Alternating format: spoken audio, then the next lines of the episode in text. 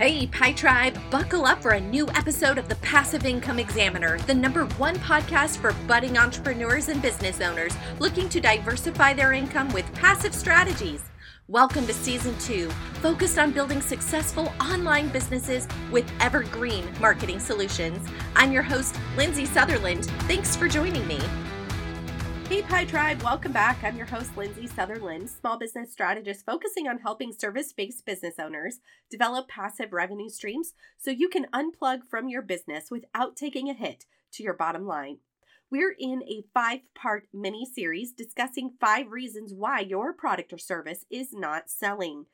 If you haven't already listened to the prior episodes, definitely binge on those because there is tons of value in each one. The way I formatted this series was based on the pretense that as a business owner, you already have an offer, but it's not selling. With that in mind, it stands to reason that you've already thought long and hard about how to package your offer, what to price it at, and who it serves.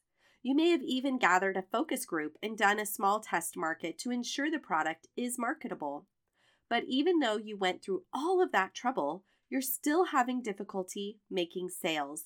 This is why the series ends with a poor offer being the reason that your product isn't selling. By now, the problem most likely lies in the first four reasons. However, if you've already covered those points, the first was messaging, the second was visibility, the third, sales, and the fourth was the funnel, then it is possible that your offer is not juicy enough. So let's cover three components of a juicy offer.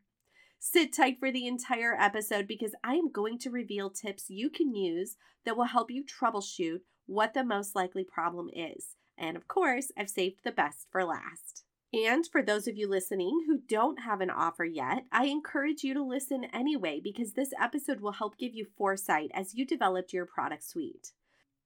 Think of your offer like a milk stool with three legs. Each leg is necessary to keep the stool stable. The three primary components are price, value, and transformation. So you might be thinking that value and price are the same thing, but they're not, and I'll explain. But first, I want to say that when we're creating an offer or evaluating it, it's really best to start with the transformation because ultimately this is what controls the messaging, which is very, very important.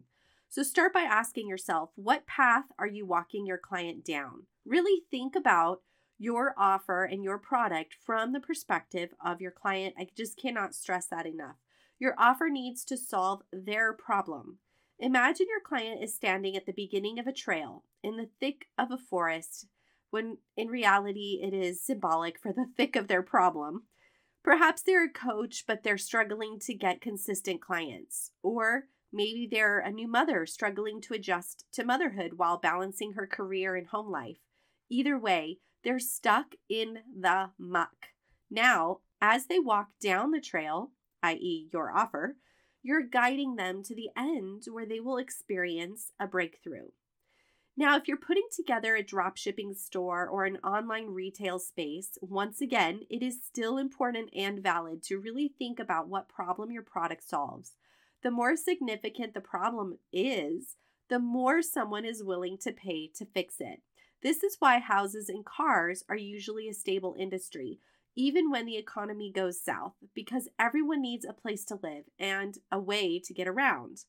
And in relation to the comment about houses and cars, it's easy to say, well, you know, that's not true. That industry tanks too. But what I always noticed working in the car industry was that on the times when people were not buying new cars, they were investing their money in fixing them up. So the service department would flourish and vice versa. When service was down and people were busy buying new cars because economy was good, the dealership was still doing well all the way around. So you know, the same as with houses when the market's hot and houses are selling, you know, it's easier, yes, but either way, people still need somewhere to live. When the economy tanked, the rental market goes up. So you see, there's always something in the industry that is successful. this concept is the same reason why stores that offer frilly stuff like gifts, candles, and so on usually struggle more than others. One example that comes to mind is in the network marketing community. Scentsy was a very popular like uh, company when it first came out. I remember my sister was a huge Scentsy lover. She still is, and she joined the Scentsy team. And this was back, of course, she joined back before you started to see things in Walmart that look like Scentsy. I mean, it's a different brand, but it's a it's a knockoff essentially. And so it was exclusive. There was nowhere else to get it, and that's why when it first launched, it did pretty well. But as time has gone on, it hasn't been doing as well as it once did. Their prices have gone up. There's more competition. It's just harder to make profit and to sell in that particular um, company. Whereas a company like Mary Kay, which is offering products that women use every day, they're becoming a need because women feel that they really do need them to look their best. Plus, they're literally washing them down the drain every day. That company is much more stable and lucrative for the company and even for the team members. So, as a matter of fact, according to a website called stacker.com, which published just this month the list of the top 50 the top 50 biggest multi-level marketing companies in the world, Scentsy is ranked number 44 out of 50, whereas Mary Kay ranks number 6. So see, it's not just my own opinion. and a random side note that I personally found interesting while I was on this little bunny trail, Avon was ranked higher than Mary Kay, number 2 and Amway was ranked number one, which, in the context of what we're talking about, really makes a lot of sense because Amway offers everything household products, beauty products, and health products. They really cover everything people already use and need. In other words, they're like the Walmart or the Amazon of the MLM world. So it makes sense that they are the number one multi level marketing company in the world. And by the way, they're $3 billion. Their, their worth is $3 billion more than Avon. So they're just leading the pack. This episode is brought to you by Kajabi, the platform with a full suite of world class online business tools working seamlessly together. I've been using Kajabi now for nearly a year, and I'm absolutely in love with this program. Prior to Kajabi, I was experimenting with other platforms, and so many of them were not user friendly. They were difficult to get online pages to sync up with the cart or getting opt ins and emails to be easily set up. I was beginning to dread the time it was going to take to set up a simple landing page. Honestly, I can say that since working with Kajabi, I have been extremely happy. I can't imagine leaving for any reason at this point, mainly because it saves me so much time and it doesn't give me a headache. Listen, I consider myself pretty tech savvy for the most part, but that doesn't mean that I want to be a tech genius every time I want to put together an offer. Kajabi makes it so simple to create online products and it gives me the tools I need so my marketing is synchronized. I really can't say enough great things about Kajabi. If you click the link in the description, you will get a free 30 day trial with Kajabi on behalf of the Passive Income Examiner. So be sure to check out the description. Now back to the show. Now, now that I've kind of gone down this bunny trail, and by the way, I must say, MLMs are not passive income. Sometimes they can be residual, but you have to work really hard to get to that level. Um, in most of the companies, they're each unique but that wasn't the purpose of mentioning them. Mostly what I wanted to do was just highlight how their products become, you know, fill the need of their customers and how that benefits them overall. So let me bring this back to the case in point. An offer needs to be relevant, useful, and solve a problem in order to be juicy. The next pillar of the milk stool is price. When people are shopping for a product, they first decide if the product can solve their problem, which we just talked about. But once then they've gotten past that, what seems the next likely step is to take a look at the price and determine if it's comparable to other solutions on the market. But really, the real deciding factor is often the value. Yes, there are those people who shop for price and they will always shop for price. They'll most likely choose the least expensive option no matter what, but the majority of buyers will pay more for the product that offers more value. And specifically, they'll pay more when it matters to them. So let me give you an example between my husband and I. When we go shopping at the grocery store, he always buys the cheapest of whatever. You know, there's the store brand black beans and then there's Bush's black beans, right? It doesn't really matter what he's buying. He will buy the least expensive of whatever, even coffee creamer, which, friends, he is a coffee fanatic. And so he will stick to whatever's cheaper if the brand he doesn't normally prefer is on sale. Okay. So that's just to give you one example. And and to not to say that he's like that all the time. He's like that with groceries. When it comes to other things, there's times when he does spend more because he thinks that the product will be better.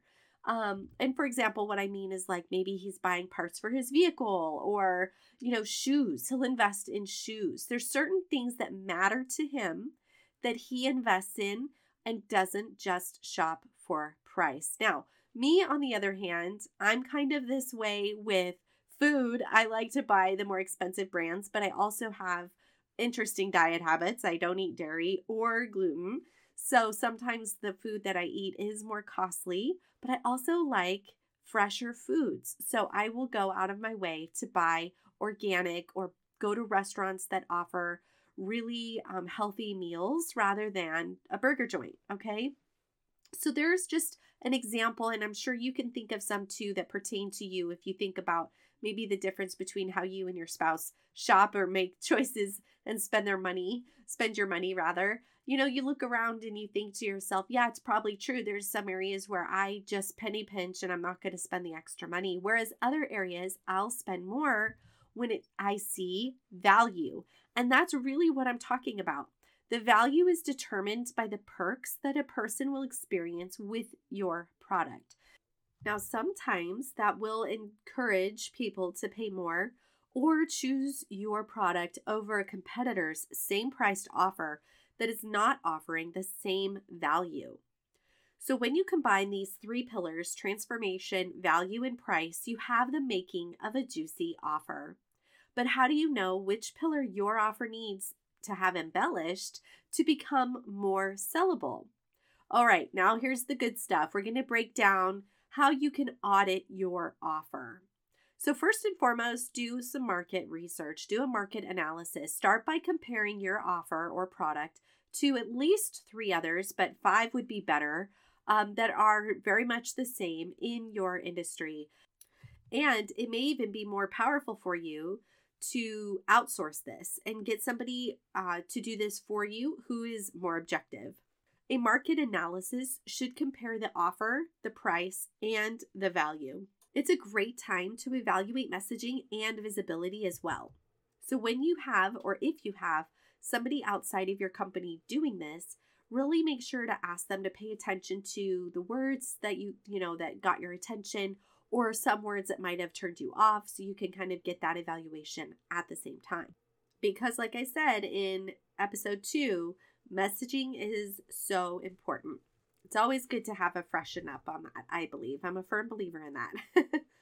okay, another one, another great way to check your value, your offer, evaluate your offer rather, is to create a focus group of your own and get feedback from people. Make sure to let them know in advance that you want their honest answers. Sometimes my experience has been that people don't always tell you the truth, even though they might be your friends, they might be your loved ones, coworkers, whatever. I have done this in the past where I've asked for honest feedback. I get a lot of good, this is great, I like it. Oh, you might want to tweak this one little thing. And I've experienced where those same people come back later and as if out of the blue tell you something that needs to be fixed that you're thinking why didn't you say that the first time i asked you for your opinion?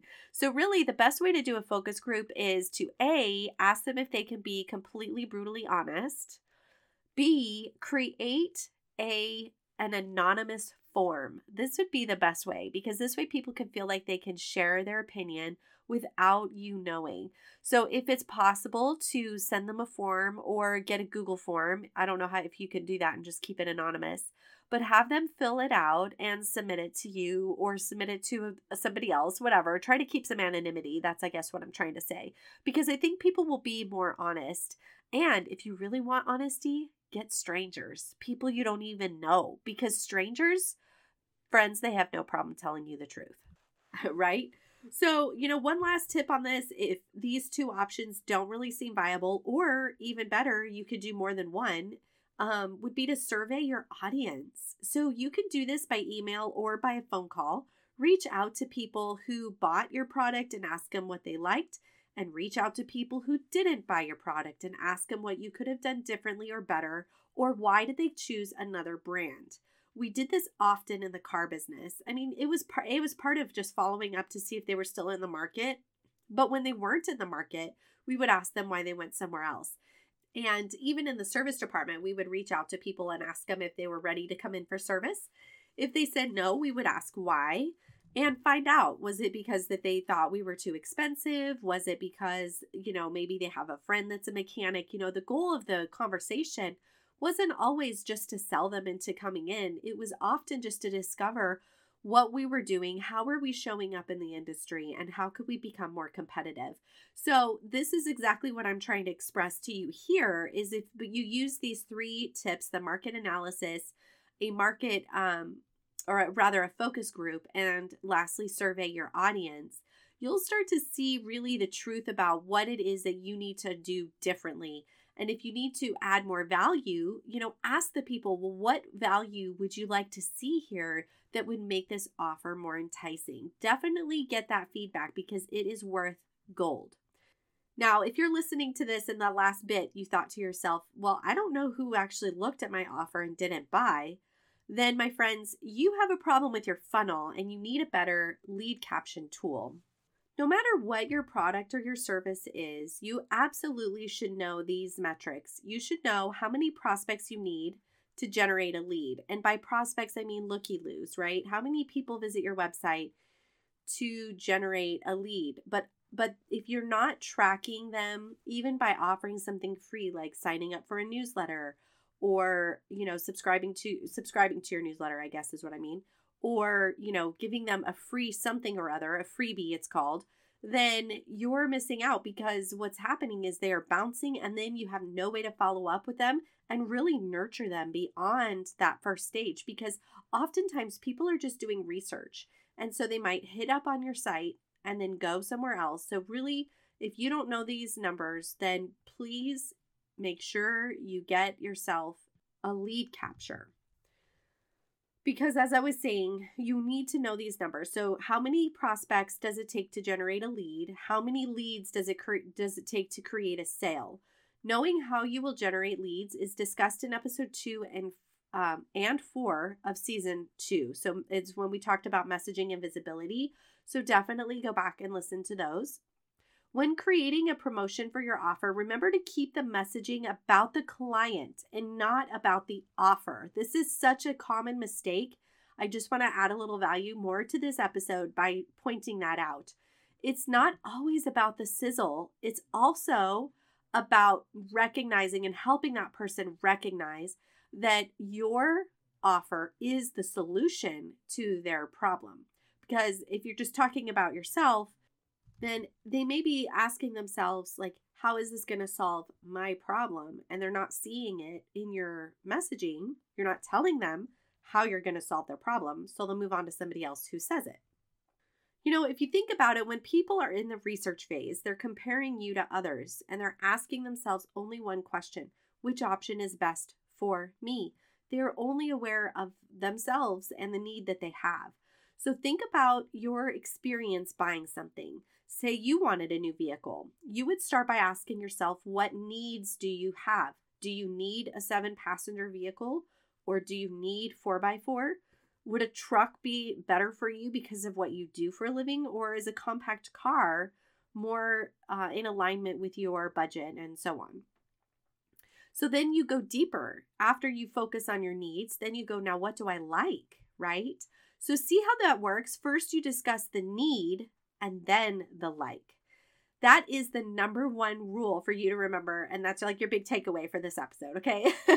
All right, guys, that was a lot of information to take in. Definitely go back and review the series to go deeper into the five reasons your product is not selling. Messaging, as I said, was first, then visibility. Then we really got into sales and salesmanship, then the funnel, and now the offer. So at this point, maybe you're thinking that this is too much for you to do on your own. or you're overwhelmed and you've already feel like you've tried everything, but you're still not succeeding. The problem I see the most is that business owners are too close to their business to objectively look at this. So if you're sitting there thinking to yourself, my gosh, this was so much information, I either need to go back through and take notes or I think I might need some help. Listen, friends, I've got you covered. This is what I do. I love to do this. I do business audits for people where I can literally look at everything because of my experience from marketing all the way through to sales. I can look at your business and I help you identify what parts of your process are broken and then also give you the guidance you need to get yourself on the right track. So definitely reach out to me. Um, my email is the passive income examiner at gmail.com or DM me on Instagram to set up a consultation. And Pi Tribe, just because you're so awesome, and I want to thank you for your loyalty, you, just by listening to this episode, are eligible for a free business consultation with moi. I would love for you to send me that email so that we can get scheduled and dive into your business and really start to see how we can help your product sell and your business grow. Once again, my email is thepassiveincomeexaminer at gmail.com. I'm also on Instagram at the passive income examiner. All right, friends, thank you again so much for tuning in. As always, Bye for now. If you like Mommy So, leave a review. Thank you so much for being a loyal listener. I am truly grateful for you. And if this podcast has inspired you in any way, head over to iTunes and leave a written review. I would appreciate it so much. Thanks for tuning in, and thanks for helping to spread the word by sharing this show with your friends.